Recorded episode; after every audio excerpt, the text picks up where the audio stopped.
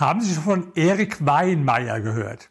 Erik Weinmeier ist ein Amerikaner und der erste, der als Blinder den Mount Everest bezwungen hat.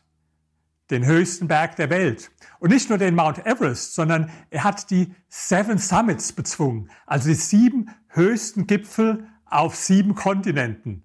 Eine Leistung, die nur ganz wenige Menschen vollbracht haben und die hat er als Blinder vollbracht. Ich habe neulich ein Interview mit Erik Weinmeier geführt für mein Buch über erfolgreiche Menschen mit Behinderung und was wir von ihnen lernen können. Und da hat mich eine Sache besonders beeindruckt und die möchte ich Ihnen jetzt wörtlich vorlesen. Er sagt in dem Interview, jeden Tag verbringe ich 15 Minuten damit, mir vorzustellen, oben auf dem Gipfel zu stehen. Bis zu dem Punkt, an dem ich praktisch das Knirschen des Schnees unter meinen Steigeisen höre.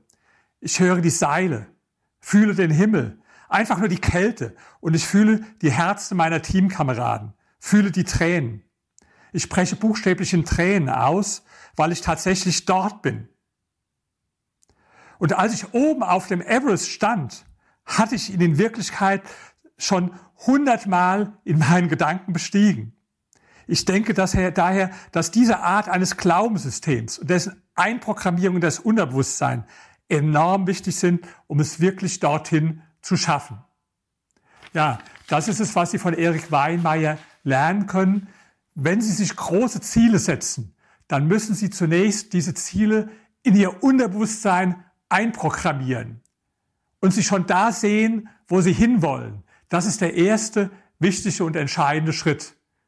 Und als er dann auf dem Mount Everest stand, da sagte sein Teamkamerad einen Satz zu ihm, der sehr wichtig war.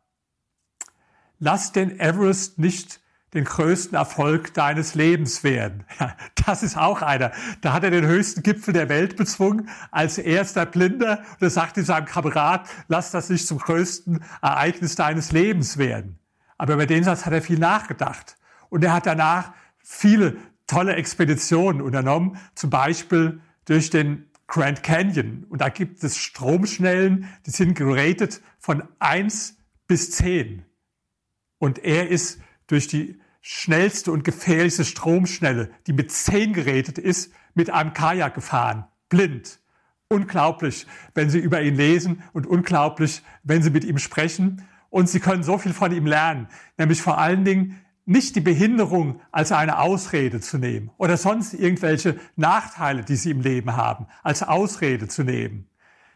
Sie werden so viel Erfolg haben, wie sie sich selbst zutrauen und wie sie in ihr Unterbewusstsein einprogrammieren, genauso wie es Erik Weinmeier getan hat.